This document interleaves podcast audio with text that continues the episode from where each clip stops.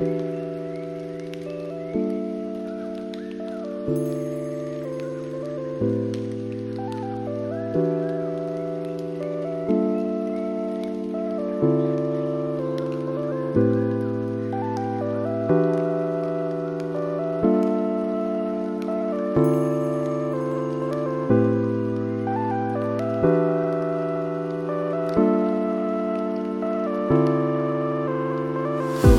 welcome back to the Modern Democracy. It is so wonderful to have you here with me today. We are going to jump straight in on a topic that has been asked by me to explain hundreds and hundreds of times is how does the government actually work in Australia? And I think it's so important to even just get the basic gist of how it operates so we can start to understand those much larger political events more generally. And I'm telling you there are so many videos out there that do explain how government works, but my goodness, they are so long and so in depth, and there is so much information in there that I really don't think anyone has time for that or will remember anything. So I'm going to challenge myself to keep this under 10 minutes and, you know, stay nice and concise. So I think we're going to start with some background. We're going to talk about the separation of powers and the branches of Australia's governing institutions. And we're going to also have a look at some major players in the government and what their role is too. And I think we'll focus mainly on the federal government because that's really where the fun stuff happens, I'm telling you. And I'm going to do an overview overview of our state and local governments, and we're going to investigate how they all work together to make laws to actually run the country. Hopefully, by knowing this, at least when I learnt how government works in Australia, you kind of are able to look back at the political situation and be like, hmm, I get it, you know? So hopefully this is going to be able to inform some of your voting decisions and kind of when there are news things going on about, you know, leadership spills and that kind of stuff and how, you know, just major events in the government. Hopefully you'll be able to utilize this information and kind of sit back and be like, hmm, I totally understand what's going on. This is totally going to be the boring part, but I think it's probably good that we talk about it anyway. But what even is a government? It's really just a group of people who run and manage a country. The group that runs the country will vote and pass laws to manage all the externalities that go around to do this. They go to Parliament House, they propose their laws, and other groups of people who think the country should be run differently debate these and propose some laws of their own. And this really acts on three different levels. You've got the federal that make laws for the country, the states that make laws for their states, and you've got 500 different local councils that span the nation that make local laws for their region and smaller districts. And these governments all work together, and there is heaps of nuance on the powers that are exclusive to the federal government and heaps of shared powers.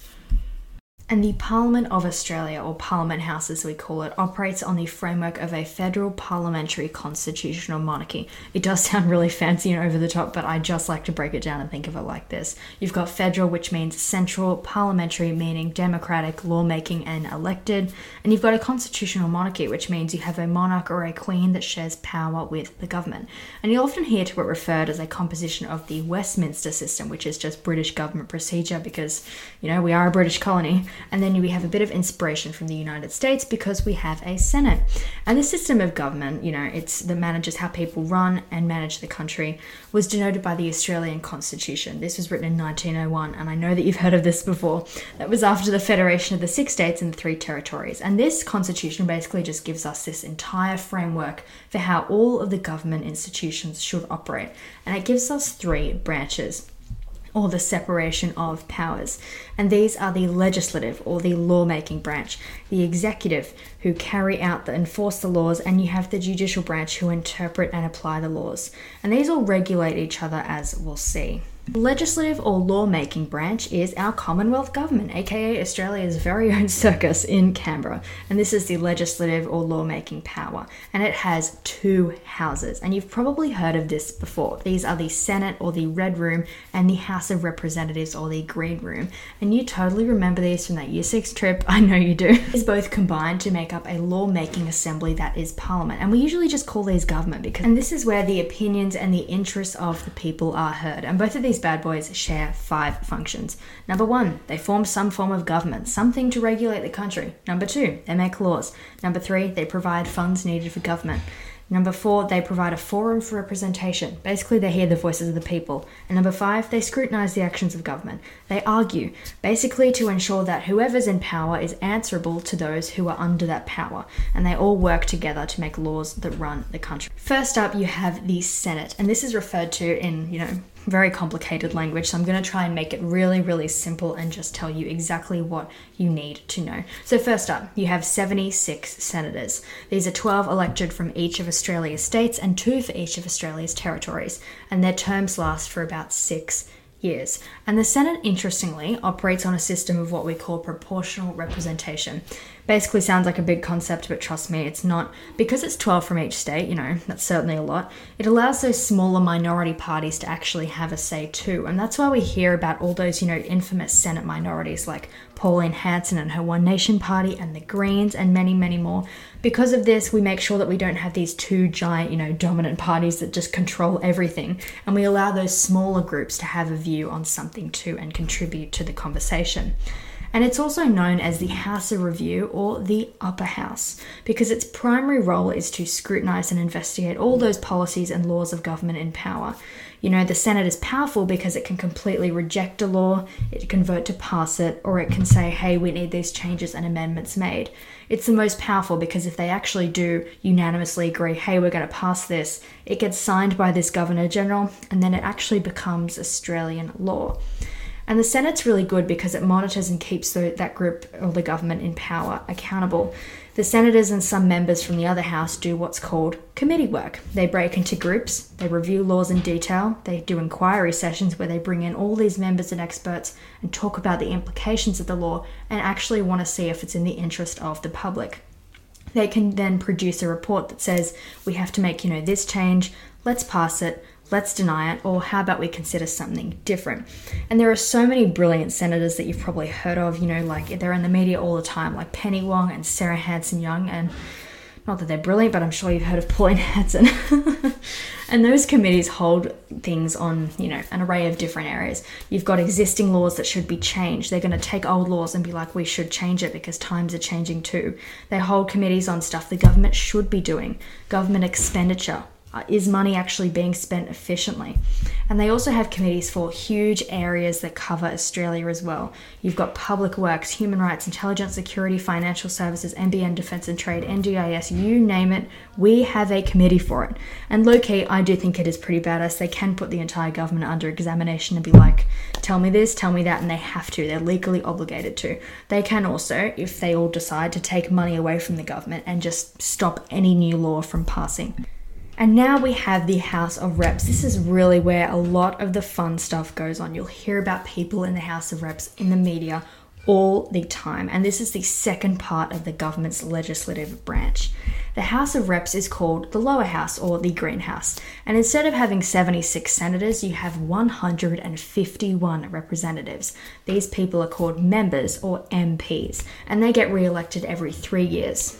And instead of representing these states, right, they represent what we call electorates, or I like to think of them as areas. And these electorates range on population size.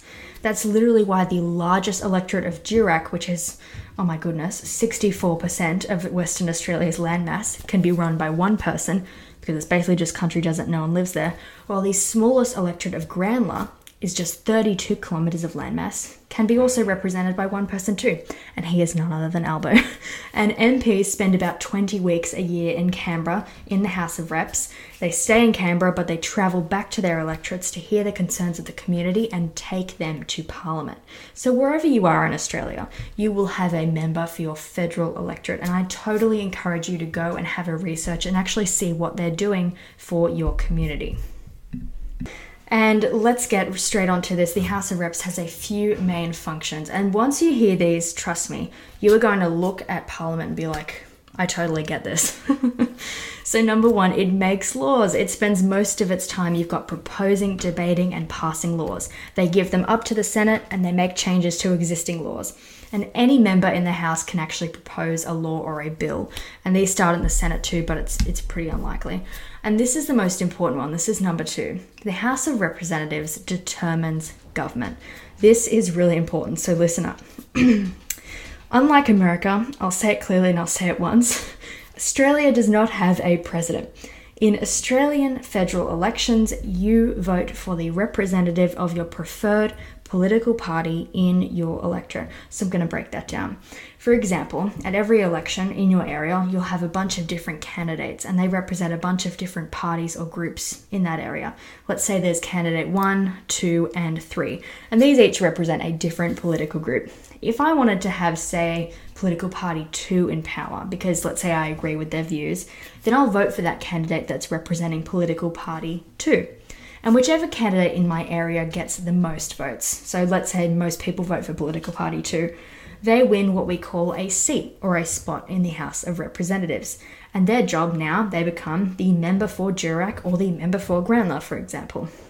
And whichever political party across the country, so we're talking nationwide, has a majority of seats or wins the most seats, which is at least 76 out of the 151, forms the Commonwealth government. They become the government. And right now, that's the coalition or the two merged parties of the Liberals and the Nationals.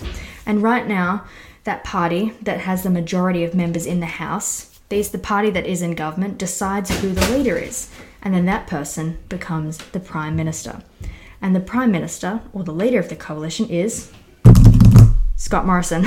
So in Australia, you don't actually vote for the Prime Minister. You're voting for the party that your views best align with. And because we have this party choosing the leader system, it's also why we change prime ministers all the freaking time. We switch often because the political group with the most members in that House of Reps decide when the leader should be replaced, and they say that's often. and whichever political party has the second highest number of seats in the House of Reps, so let's say that's political party one in this instance, they form what we call the opposition. And the leader of the second biggest party is called, namely, the leader of the opposition. And that person is currently Australian Labor Party member Anthony Albanese or ALBO. So you have these two big parties that dominate this government. You have the coalition, the Liberals and the Nationals, and you have the Australian Labor Party. You'll often have some minor parties in there, but it's very, very rare for minor parties to usually be in the House of Reps. And these two form government. And number three, it is a forum for debate. All of the fun debate goes on in the House of Reps. At 2 p.m., usually from Monday to Thursday, I think about 20 weeks out of a year, the House of Reps all come together to have what we call a question time, where all of the members ask questions without notice. So, on the spot, you know, unplanned questions. They ask the Prime Minister and his government, and sometimes the um, Prime Minister and the government will ask questions on others um, relating to all matters of their work. They ask bill- about bills, conduct, issues of importance, and this, like the Senate, is actually a way of ensuring that the government or the group that's in power is actually answerable to the government, and it's just a mechanism to keep them accountable. I understand that that was a lot to take in, but yeah, House of Reps forms government. To note, we do not vote for a prime minister. We do not vote for a prime minister. You vote for a party that your views align with, and then whichever party gets the most seats in the House of Reps chooses the prime minister. And now we're on to the major players of the legislative branch. You've got the ministers and you've got the shadow ministers. You'll hear about these people all the time in the media because these guys really are the major players. Ministers are just people in the House of Reps and Senators who have been given special responsibilities by their political party. They have what's called a portfolio and they just manage government departments basically. And we have government departments, you know, like we have committees on just heaps of things health, environment, industrial relations, foreign affairs, mm. finance, immigration, defense, just so many ministers. So, for each minister, their job is to run and manage these areas of importance in the country. They propose new laws, they get up in front of everyone and are like, you know what, you should vote for this because it's good for A, B, and C. And they're the people that really get asked all the questions in question time. And let's say once a law gets passed, it's their responsibility to enforce it and put it into action. And these people, if you ever look at a photo in question time, they always sit at the front of the house on the either side. So you'll often hear them referred to as the front benches. And these are the shadow ministers. The shadow ministers also, you know, they're like ministers, but they're ministers from the other party that's not in government. And shadow minister does sound like a really cool name to me. They're chosen by the leader of the opposition, so the second biggest party, and their job, like what's in the name, is to shadow. They scrutinize the work of individual ministers. You know, they take those policies and they point out its flaws. They put forward their views what are their views? What are their party's views on this issue? And they explain the policies that their party has on this topic. So these people are front benchers as well. Next, you have the executive, and this is so easy. I promise it's not going to take up any time. It is very, very quick. You have the Governor General, who's part of the executive, and the Governor General is the head of state or technical leader. Because the Queen is actually the leader of Australia, basically, she's supposed to be the head of the government. I don't think she really has any association with the Australian government at this point. So she appoints someone who's her representative in Australia, and this person signs or assents laws and then once they sign it, it does become Australian law. They have an ample amount of powers, but it's very ceremonial because they can't actually do anything themselves unless it's recommended by the Prime Minister. So let's say if there's ever a hung parliament, no one ends up having enough seats to form government. They appoint a Prime Minister. They can dismiss Prime Ministers and they can call for new elections. Governor Generals are the first part of the executive. The second part, we've got the ministers. All these main ministers for the big important areas are part of the executive branch. And these people, you know, they're called the cabinet. All these ministers in the executive branch are called the cabinet. And you would have heard this pretty recently because Scott Morrison actually did a cabinet reshuffle, which means he changed around all these ministers. And this third part of the executive branch is the Prime Minister. The good old PM is a member of the executive branch. And the final branch denoted by the Constitution, I don't really think it's part of the government, but technically it kind of is, is the federal judicature or the judicial branch, and this is the High Court and the federal courts, where the judges are appointed by the Governor General and the executive branch, and these people interpret, apply, and challenge the validity of laws. So they enforce them basically.